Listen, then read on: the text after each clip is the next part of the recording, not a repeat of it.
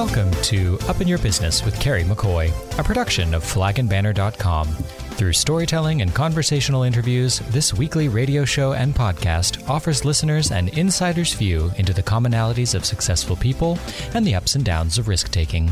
Connect with Carrie through her candid, funny, informative, and always encouraging weekly blog.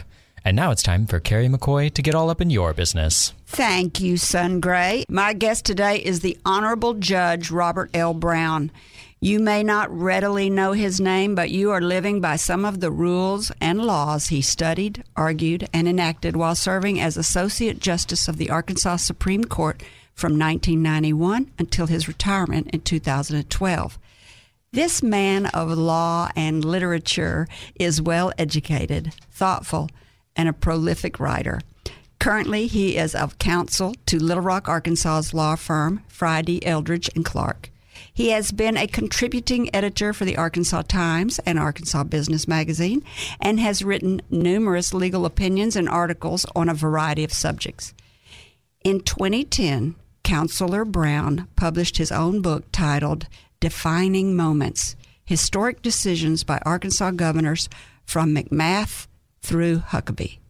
In this book, he writes about the 10 consecutive governors of Arkansas that, during their tenure, made difficult choices in education, environment, social justice, creationism, political corruption, and more.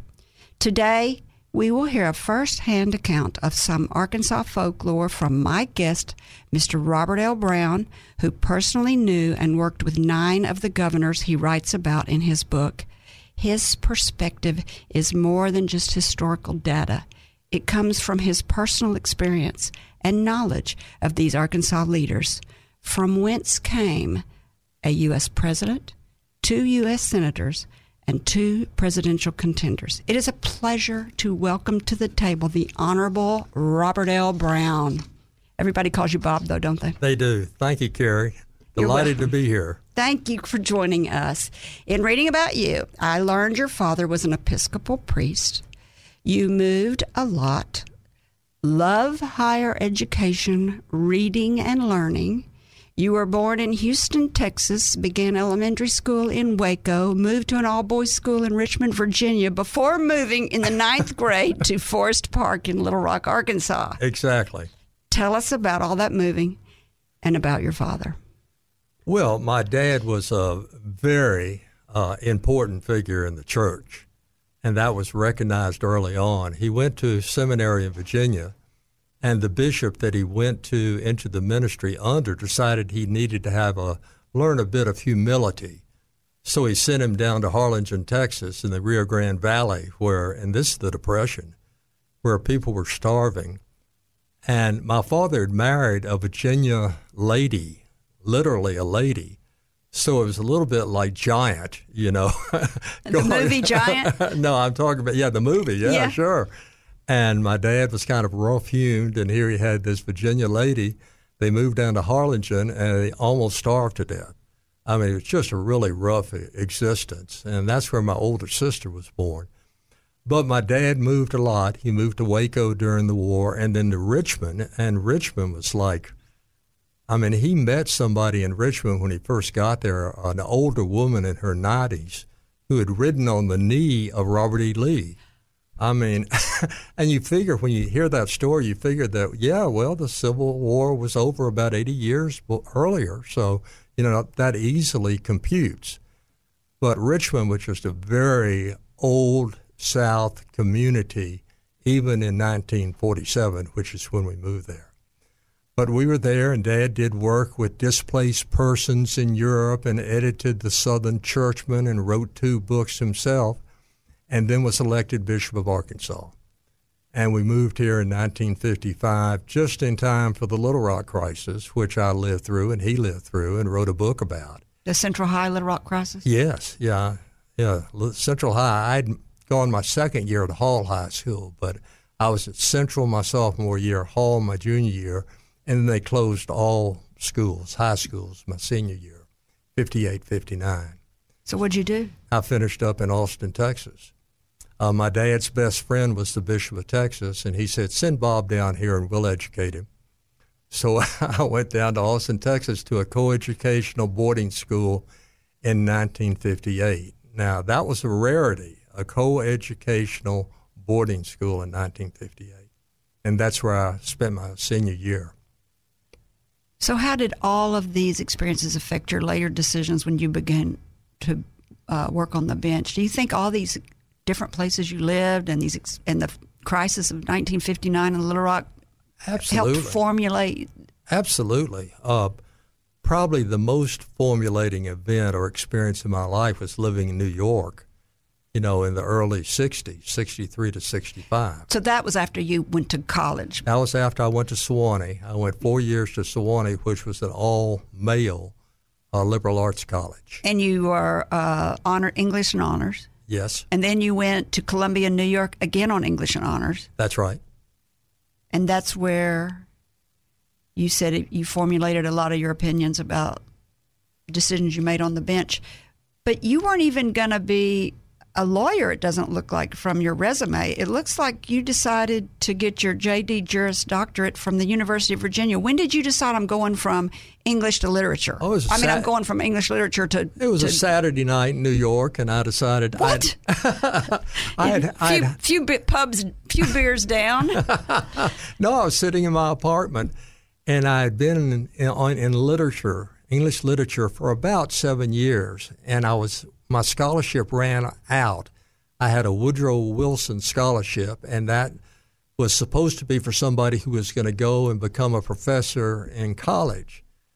And I went with my scholarship ran, ran, out. I went to work for a life insurance company, and I decided I kind of liked that work, you know, drafting contracts. I was using the other side of my brain. And, you know, I had this light bulb go on, and I said, I'm going to law school. Wow. And okay. so I applied to two law schools, and the rest. And, and, yeah, and but then you ended up getting admitted to the you ended up coming back and taking your the Arkansas bar and getting admitted to Arkansas. How exactly. did you end up back in Arkansas? Well, I that that was home, and I had a good opportunity here. How could with, you say that was home after you lived in so many different places? Well, I mean, I'd, I'd lived in Arkansas for three years for high school. I think where you go to high school is really or junior high and high school, that really becomes kind of your home. That's where your roots are. And uh, going to Virginia, I mean, that was a unique experience. But New York was just uh, something that was just everything was happening in the early 60s, as you know. But I had a good opportunity here with the law firm and decided to take that opportunity. And I worked with them for about three years, and then I got restless and decided I needed to go with the prosecutor's office. And the prosecuting attorney was a young man who was 27 years old, which is way too young to be a prosecuting attorney, named Jim Guy Tucker. And he wanted me to sign on with him and, you know, be a deputy prosecutor. And there was a lot of money available in 1968 and in the early 70s because of John McClellan and a bill he had passed in Congress that made grants available to prosecutors in the courts. And so he had this extra money and he said, Come on, join my staff and we'll just have some fun. And boy, we did. it was a wild time because we were kind of hippies and the police didn't like us. And, you know, we were, anyway, it was an interesting time. He's like, I, he was on the radio and I called him a swashbuckler. Jim Guy takes risks. he does. All right, this is a great place to take a break. When we come back, we'll continue our conversation with retired Associate Judge of the Arkansas Supreme Court, Mr. Robert L. Brown. Still to come, Arkansas politics and Judge Brown's personal experience with nine of the ten governors he writes about in his book. Defining Moments Historic Decisions by Arkansas Governors from Sid McMath through Mike Huckabee. We'll also ask which cases he's most proud of, and maybe some he's not.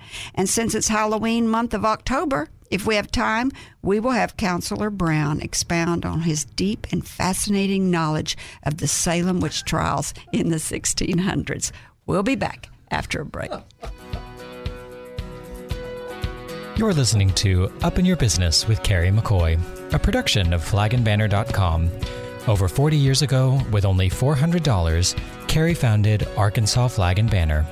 During the last four decades, the business has grown and changed, along with Carrie's experience and leadership knowledge. In 1995, she embraced the internet and rebranded her company as simply flagandbanner.com. In 2004, she became an early blogger. Since then, she has founded the nonprofit Friends of Dreamland Ballroom, began publishing her magazine Brave, and in 2016 branched out into this very radio show, YouTube channel, and podcast. And today, Carrie McCoy Enterprises acquired OurCornerMarket.com, an online company specializing in American made plaques, signage, and memorials for over 20 years. If you'd like to sponsor this show or get involved with any of Carrie McCoy's enterprises, send an email to me, Gray, that's G R A Y, at flagandbanner.com. Telling American made stories, selling American made flags. The flagandbanner.com. Back to you, Carrie. Thank you, Gray. You're listening to Up in Your Business with me, Carrie McCoy. I'm speaking today with retired Associate Judge of the Arkansas Supreme Court, Robert L. Brown. We'll call him Bob Brown. That just rolls off your tongue. Before the break, we talked about your dad was the Bishop of Arkansas. We talked Right. about you were actually in high school during the uh, 1959 uh, Central High Crisis. Um, you've come back to Arkansas, but you're home. You've decided to become a lawyer. And now you're dabbling in politics with Jim Guy Tucker. Um, you began campaigning for Jim Guy, and then when he, uh, and then you ended up somehow going to uh, Washington with the uh, with Dale Bumpers. Yeah. So, yeah. so yeah, tell me how all of that transpired before you came, because you did end up coming back home and going into private. practice. Yeah, I came back home, and really, I was coming back home, and I was going to work with Bobby Kennedy. Um, I had voted against him in New York because I thought he was a carpetbagger, but I thought he was a, a good candidate. So I was going to work for him, and he got assassinated on my trip back to Arkansas. I Oh, woke, my I woke up one morning and saw Frank Mankiewicz standing on the hood of his car talking about Bobby Kennedy being shot and might maybe dying.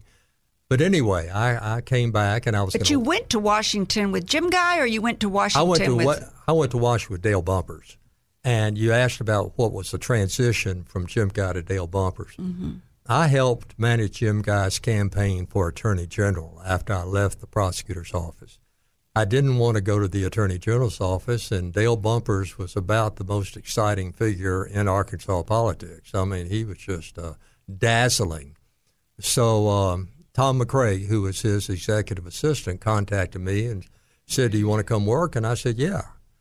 So I uh, wrote speeches, I uh, did legislative work, drafted bills, I did prison work. I was responsible for the prisons, and then we got involved in the Fulbright campaign. That was 1974. He decided to run not for a third term as governor, but to run against Fulbright, and he won uh, decisively. Dale Bumpers. Dale Bumpers won decisively. And frankly, I wanted to go to the Public Service Commission, but I didn't get that appointment. And he said, No, Bob, I want you in Washington. Oh, So I went to Wa- Richard Arnold, Archie Schaffer, and I went to uh, Washington with Dale Bumpers. and then stayed there till I stayed there with Dale for two years, and then Jim Guy came up, and I switched over and was his executive assistant. and he was a congressman. And he was a congressman. so Bumpers was a senator. Bumpers was a senator. And then Jim Guy graduated from the prosec- from the Attorney General to become a congressman. He became a congressman. Yeah, he took Wilbur Mills's uh, seat. Oh, that's right. Yeah. So uh, I helped him set up his office, and again, it was an exciting time. And then he lost. And then, yes, and I worked in that campaign. I managed that campaign. Is that why you came home? No, I was coming home anyway. Oh, If I had stayed in Washington, my opportunities would have been as a domestic relations attorney, or a criminal defense attorney, or a lobbyist. And I just didn't want to spend the time uh, developing a reputation where other doors would have opened. Coming back to Arkansas was just a, a piece of cake because I had my reputation. And even though it was a hard campaign and Tucker had lost, uh, I had a lot of friends here.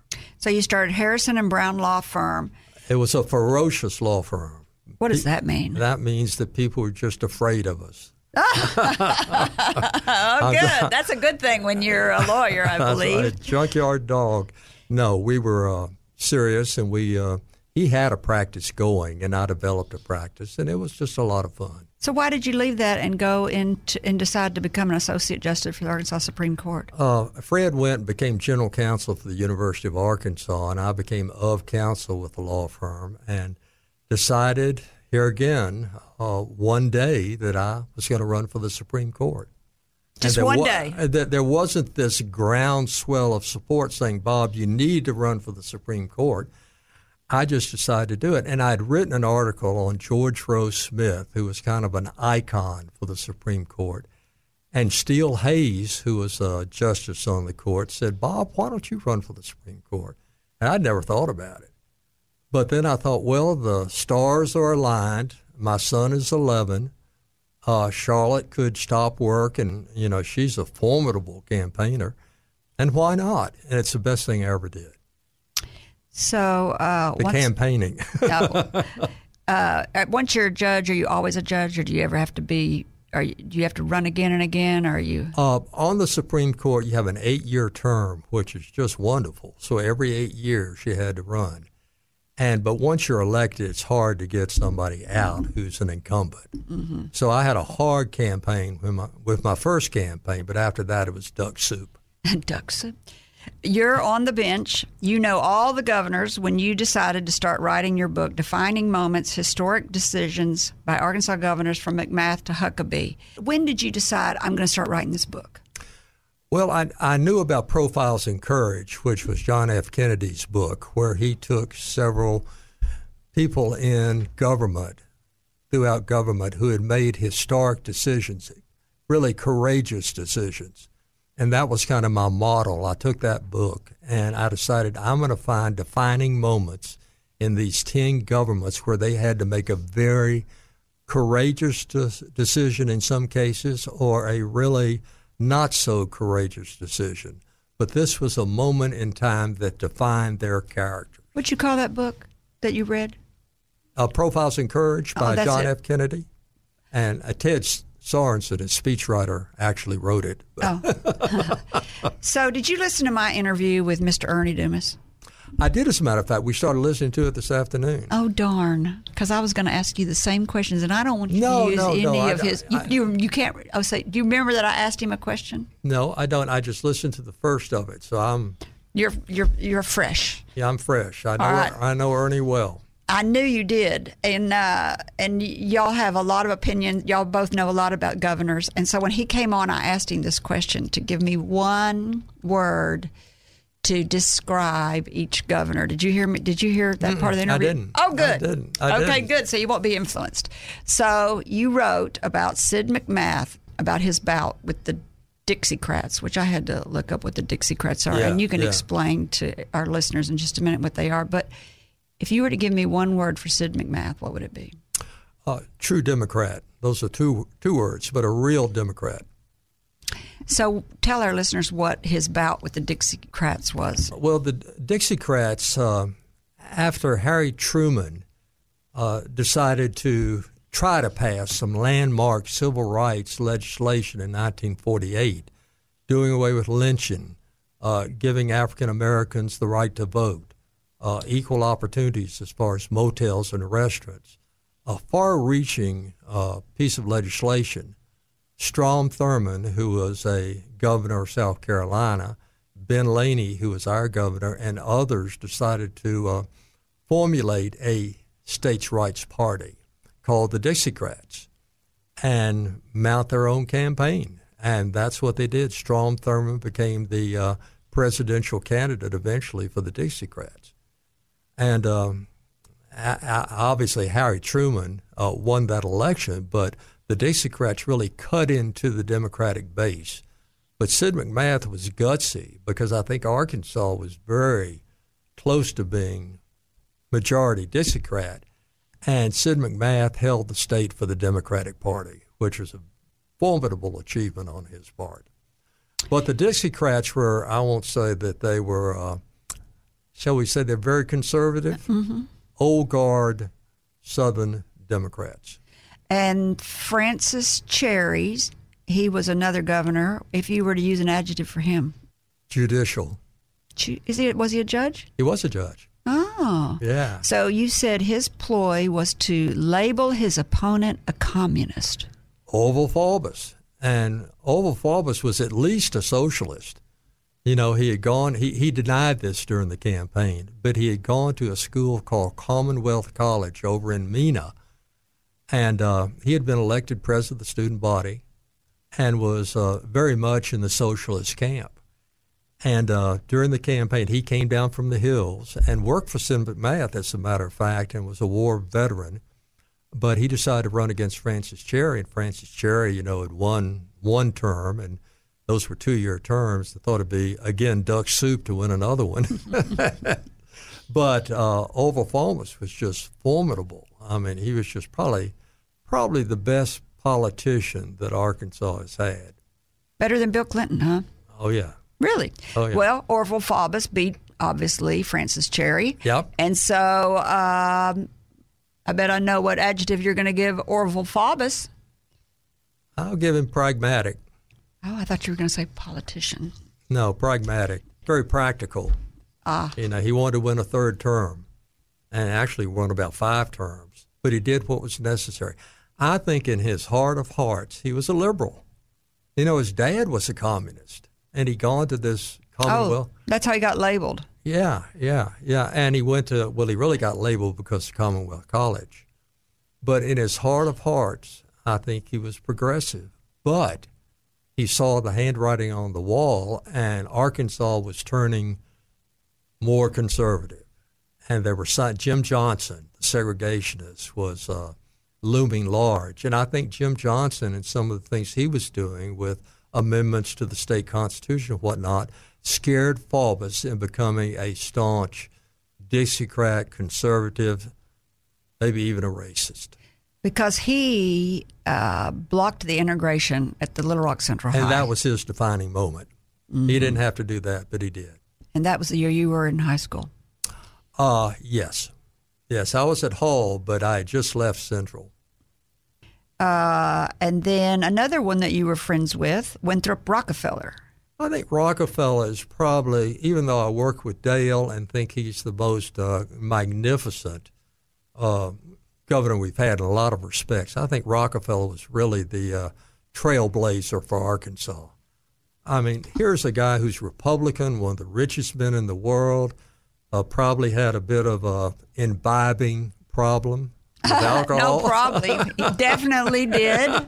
I'm trying to be politic here. Yeah, you and are. Uh, was very shy and came to Arkansas because of army buddies he made, you know, during World War II, where he was a hero and, uh, you know, won the Bronze Star and all that. But I think he is the one who really changed the courts for Arkansas, the course for Arkansas politics.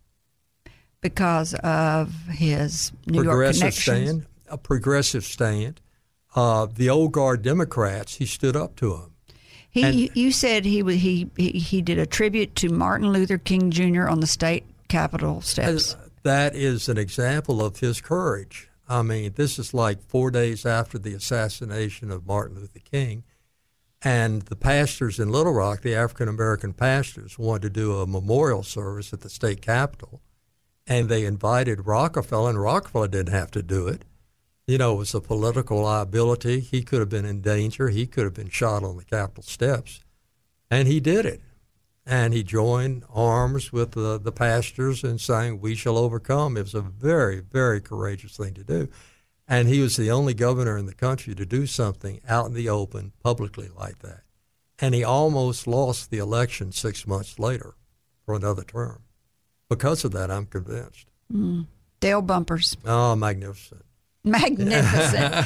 wow, everybody likes Dale Bumpers. Well, he was dazzling. I know he's uh, he's Ernie's uh, favorite, Ernie Dumas's favorite. Uh, well, I obviously worked with Dale for four years, and I know him well, knew him well. Uh, but again, I, I think Dale implemented Rockefeller's programs, legislative programs for education, uh, for reorganization of state government, for raising the state income tax to fund programs, to creating.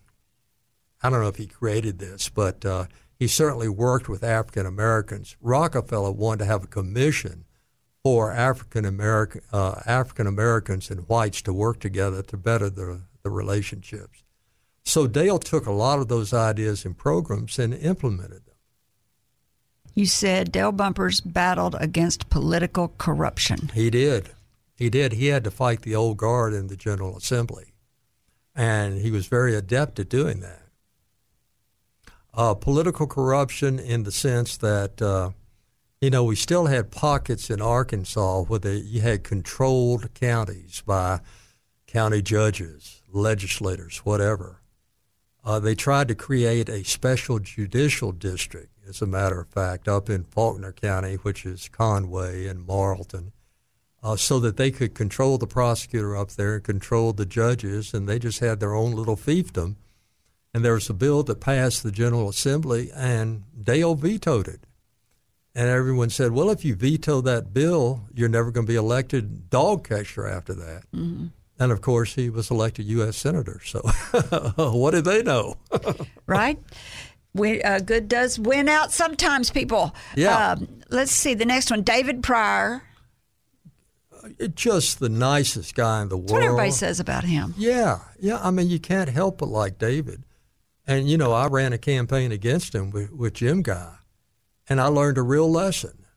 Jim Guy probably is more talented, more adept at certainly at governing and legislation and the ins and outs of being in government than David. And I thought that would carry the day.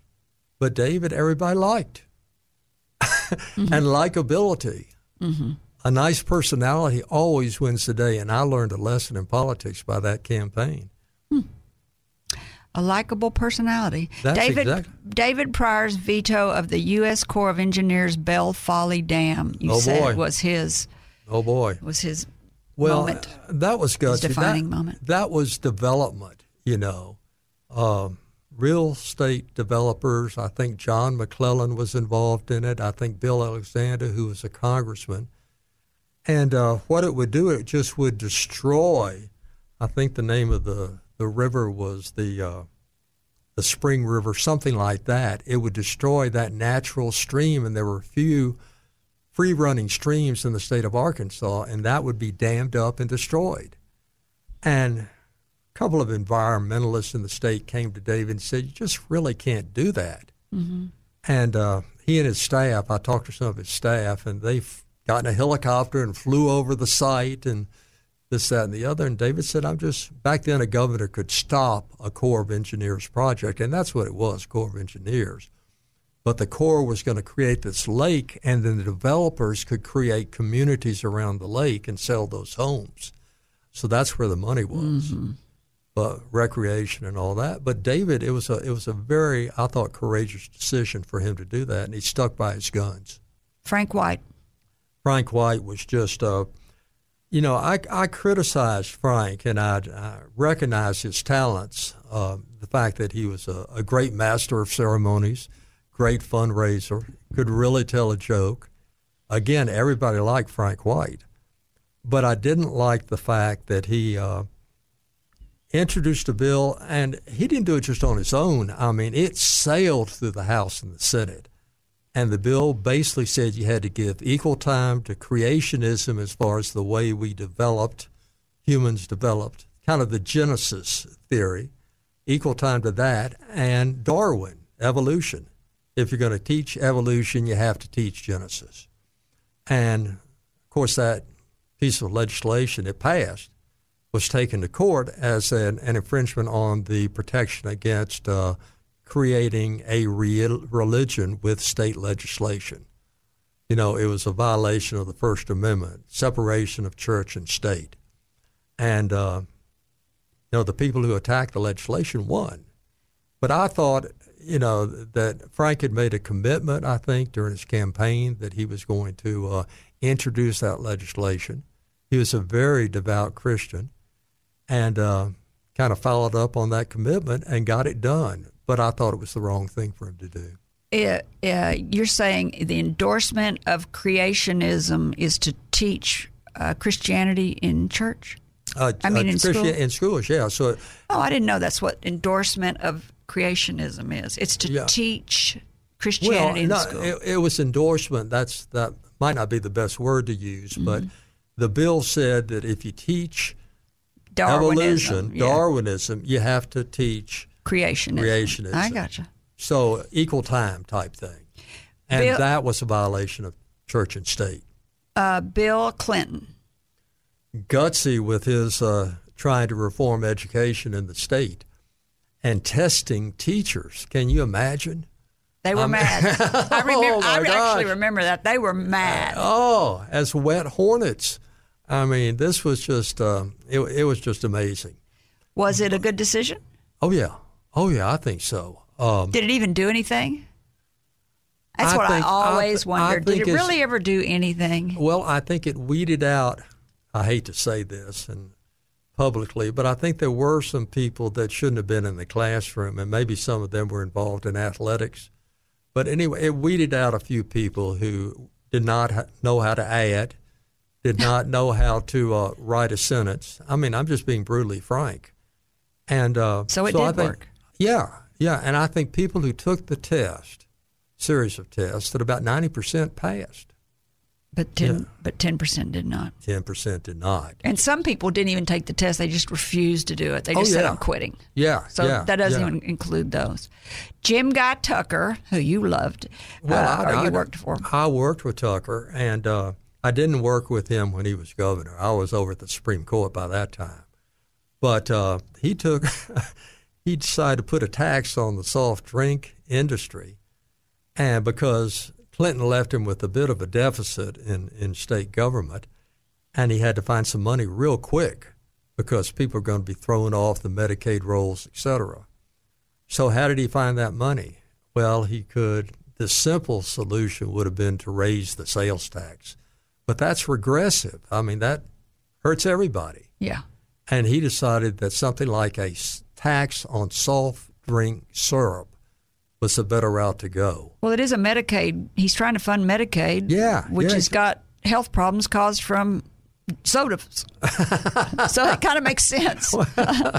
well, I'm not going there. Yeah, okay. Yeah. but, but, you know, they have related those two together. That well, they, they said this is the poor man's luxury, having Coca Cola and Pepsi Cola and whatnot. So, uh-huh. I mean, it was, you talk about people just rising up on their hind legs and screaming. I and mean, then he had did. to resign, but it, he didn't resign for, uh, but he resigned for health reasons. No, no, I think he said that he had been charged with, uh, I don't know, a, a, he was wrapped up in the whole thing with uh, that they, where they were trying to get. Oh, that's Clinton. right.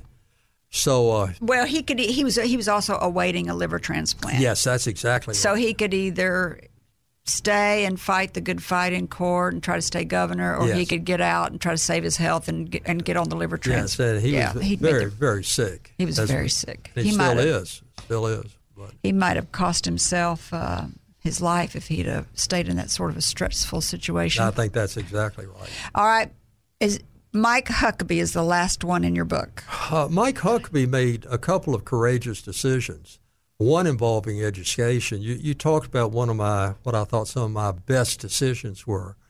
I think the Lakeview decision, where we raised money available for students in high school, uh, was one of the best. We said this, it's a state obligation. The state has to step in, not just the school districts, and fund education to make it equal for everybody. And Mike Huckabee, to his credit, I thought he was going to oppose it. And he came in, I think the decision was handed down November of 2002. He came in January of 2003 and said, I endorse it completely, and we need to go beyond what the court has said. We need to do more. We need to consolidate school districts and have uh, top notch programs, uh, algebra, calculus, and whatnot available to a broader range of Where students. Where is Lakeview School District in the Delta?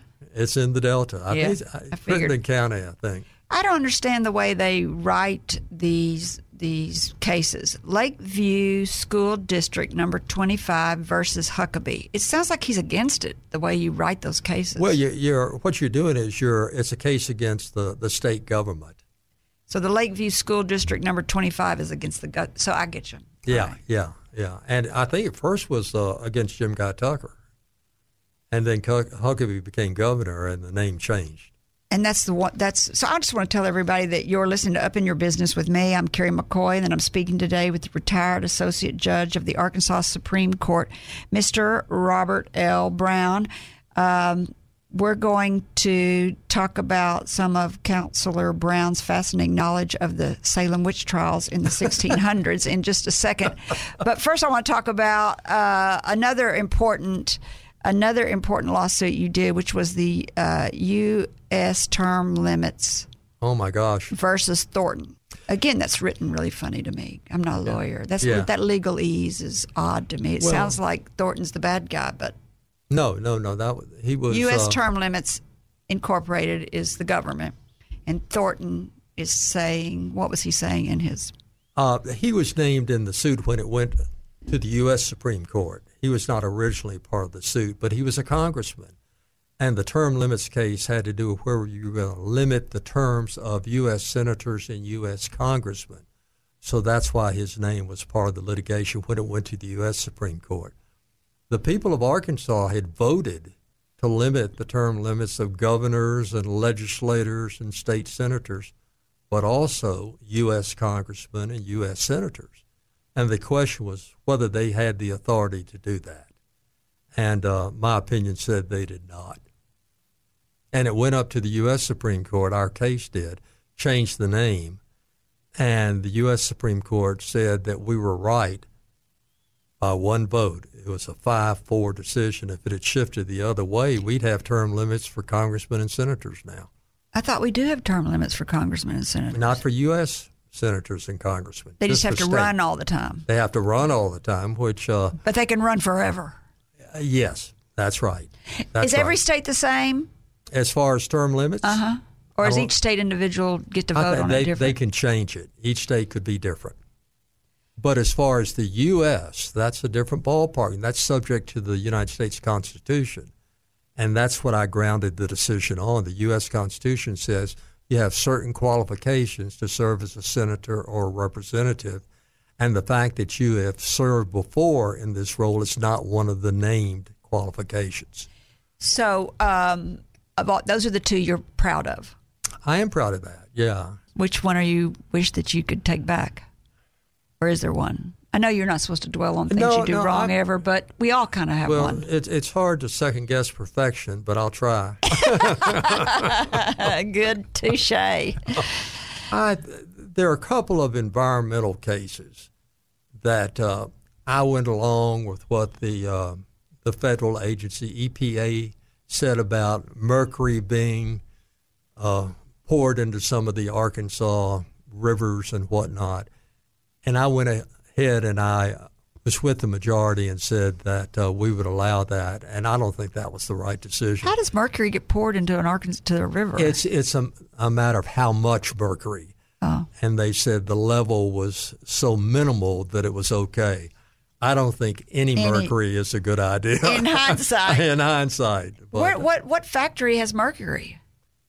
Oh gosh, I I think. Uh, what? I think it's a byproduct of coal production. I think or coal right. burning. Yeah, I think that's right. That's why coal, he, coal power. Yeah, coal power. Mm-hmm. Well, there's not yeah. much of that left. I don't think. I don't know.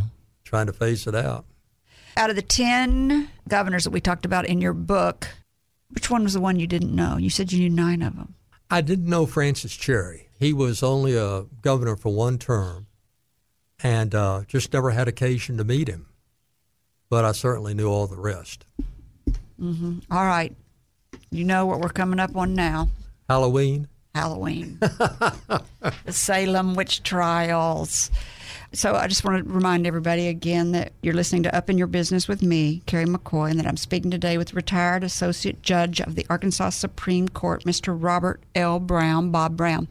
So I met you when you were doing a fun talk on in um, on the Salem witch trials, and I remember it was in the 1600s, I believe, and there were two sisters. Mm-hmm. You know what I'm talking about? Yes, that's how it started. Okay, tell us. Well, it's it's just a bizarre thing. It's it's it was a witch hunt, you know, in 1692, and what happened was one morning the daughter of the priest, the minister in that town, which yeah, which was uh, Salem, Salem, Massachusetts. Uh, the minister in in that town, Salem Village, his daughter began throwing fits and talking gibberish, just like the uh, the actress in The Exorcist. I mean, contortions and all of this. And she had a first cousin who lived in the house with her. A woman was named Abigail Williams, I think. The first cousin took on the same attributes, you know, contortions and, you know, everything. Just think about The Exorcist. And that's what they were doing. You know, something was wrong. Have they theorized what was wrong with them? No, they, they had no idea. They were oh. witchcraft. Oh, they were bewitched. Oh, I got you. And and that was a criminal offense. In fact, you could be executed for being a witch under the laws of it was a colony then, the Massachusetts, the Bay Colony in Massachusetts, what became Massachusetts. So it was a serious, serious thing. And they had people like Cotton Mather, who was a minister in Boston, who came down and said, Yeah, I think these people are witches, you know. But they actually had trials, and it, it wound up with about, I think, uh, maybe 19 people being executed. Uh, a couple of men, but by and large, they were women, hanged as witches. And I think one man was uh, buried under stones, you know, but uh, for the most part, they were hanged. They weren't burned at the stake. That happened in Europe. Sweden, they had a similar situation where they went after the witches but uh, they were hanged. Now these two girls didn't they didn't hang they didn't do anything to these two girls, did they? No, as it because out, they ended up pointing the finger at somebody. Absolutely. Else. See, they were uh, ministers of good, and they could say, "Okay, I'm accusing her." It, it was something where you didn't actually have to have proof. You could just say that this woman, who is a beggar in town, she's a witch she gave me the evil eye, whatever. And, and that's how come I'm having fits. And that's why I'm having fits. You know, I'm being bewitched by her. And there was someone else in that household we're talking about. The it was the Parris P A R R I S household. There was a slave that worked in that household from Barbados named Tituba. And Tituba was accused of taking some of these young girls out into the field and teaching them events, you know, like heathen events, stripping oh. to the oh. waist and all that. Oh, rituals. So, rituals, thank you. And uh, so Tituba and the two girls were the first three to be arrested and put in jail. But then they didn't, not any of them, not any of those three ended up being executed because no, no, they. No were clever. It was just the people that they accused. So they would go to jail and start saying, "Oh, I'm bewitched by the baker down the street." Yeah, yeah, yeah, yeah. People they didn't like. People that they had heard bad things about. So they and, became experts on who was a witch and who wasn't. That's right. And when some of their peers, you know, uh, adolescents, they were all adolescents, prepubescent, when some of their peers realized how much attention they were getting, and these were girls. Uh, they decided, I want to join in with them. This is uh, kind of fun. I think such and such, so and so is a witch. So it really spread throughout the community. And They started having trials, and they had magistrates sit and hear testimony against these people who were supposedly witches. And it was just, uh, it, it they... was hysteria, is what it was. Yeah, it is. How did, uh, how did was there a was there a uh, uh, jury, or did a judge just go, "Yeah, believer"? It was you know the magistrates pretty much decided it, and then they brought the charges, and then there was a jury after that. There was a jury, but the jury was not going to take an opposite approach from the magistrates, and the popular opinion was such it was pro conviction. There was hard to vote in favor of a witch. Why? because witches were, if you looked like a witch, if you were destitute, your hair was stringy, you had this, that, and the other, uh, you were considered to be evil for the community. Or you too smart. To be, I thought they got rid of smart women like that. Oh, was, I was like, I'd be burned at the stake. Well, there was one person, and the governor of the colony. What? There was one person who was uh, accused, and the gov and convicted. And the governor of the colony said, "No, no, we're not going to convict her. We're not going to execute her." And there was such an outrage by the people in Salem. They said, "No, we've got to execute her," and they did. And it was just, it was so terrible. didn't what? What was the what was the Barbados? Uh, Tituba. Uh, what? So didn't she end up uh, getting the young girls in trouble somehow? Well, yes, she did. She did, but and they got her in trouble because the young girls fingered her, and then she fingered the young girls back somehow. Yeah, oh, they all were in cahoots, and Tituba told stories about why, riding on brooms and that sort of thing. I in mean, the she house. made all around the house and how she had seen this, that, and the other. Not so much the two girls that she had raised. She was the nanny for these girls in the house, but it was other girls that she talked about who were Did the preacher get to stay the preacher? He got to stay the preacher and he about six months later he said you know i think i was over my skis on this one. And he kind of backed up. And again his parishioner said you can't do that. So he kind of got more steel and said okay i think the, we have been besought by witchcraft. But then at the end when everybody was reversing themselves he reversed himself and had to leave the community. All right, we're at the end of the show. Counselor Brown, Bob Brown. What's the name of your book again? I saw it on Amazon. uh, defining moments Defining Moments. Ten Governors Defining Moments. Yeah. And you're writing another book now, aren't you? My I- Path to Justice. Yeah, yeah, good for you. Is it about your life? it is memoir. Memoir. I love that. That's Yeah, really yeah, nice. yeah. Well, I have you a gift for coming on the radio. Oh, hot dog. I know, right? Uh, and she wrap it up nice. She did. Maybe I should pull it out for you. Red, Wow. white, and blue. That's Red, good. white, and blue. Where is it? Gray? Minuscule. Perhaps it's in the bottom of the bag. Oh, there you go. Wow. All right, here you go. Oh, that's beautiful. It's a U.S. flag, an Arkansas flag, and a Texas flag from where you were born. Oh, and here's Lone your Star base, the Lone Star. Texas has a great flag. That Lone Star is they do. it's great. Everything about Texas is kind of good. They get Well- boots and hats and My son and my grandchildren are there, and we were talking Aw. recently about people are leaving California. Who wants to live in California oh, now? I know it's terrible. And they come into Texas. Well, there you go. Well, I just want to say in closing, um, thank you to my listeners for spending time with us. We hope you've heard or learned something that's been inspiring or enlightening, and that it, whatever it is, will help you up your business, your independence, or your life. I'm Kerry McCoy, and I'll see you next time on Up in Your Business. Until then, be brave and keep it up. We've got great news from the Dreamland Ballroom. Dancing into Dreamland is back for the 11th year. That's right, 11th annual Dancing into Dreamland happens on February 12th, 2022. They're changing up the formula a bit with a Valentine's Gala right there in the Dreamland Ballroom. Don't worry, all the things you love about the long-standing fundraiser are still in the mix. A real night of revelry in the centenarian structure, culminating around a friendly dance competition. Food, drink, a silent auction. Attendees will have the pleasure of viewing several spectacular dances, and varying genres will fill the night. You'll be able to vote for your favorites via text. It's a very fun evening. Dancing into Dreamland. And not the least important thing is it's a terrific fundraiser for this extraordinary historic venue. A panel of celebrity judges will pick their favorite act, and they'll be awarded a special cash prize. Dancing into Dreamland is back, February 2022. You've been listening to Up in Your Business with Kerry McCoy.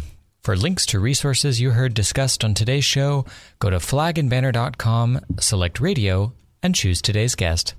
If you'd like to sponsor this show or any show, contact me, Gray. That's G R A Y at flagandbanner.com. All interviews are recorded and posted the following week. Stay informed of exciting upcoming guests by subscribing to our YouTube channel or podcast wherever you like to listen. Kerry's goal is simple to help you live the American dream.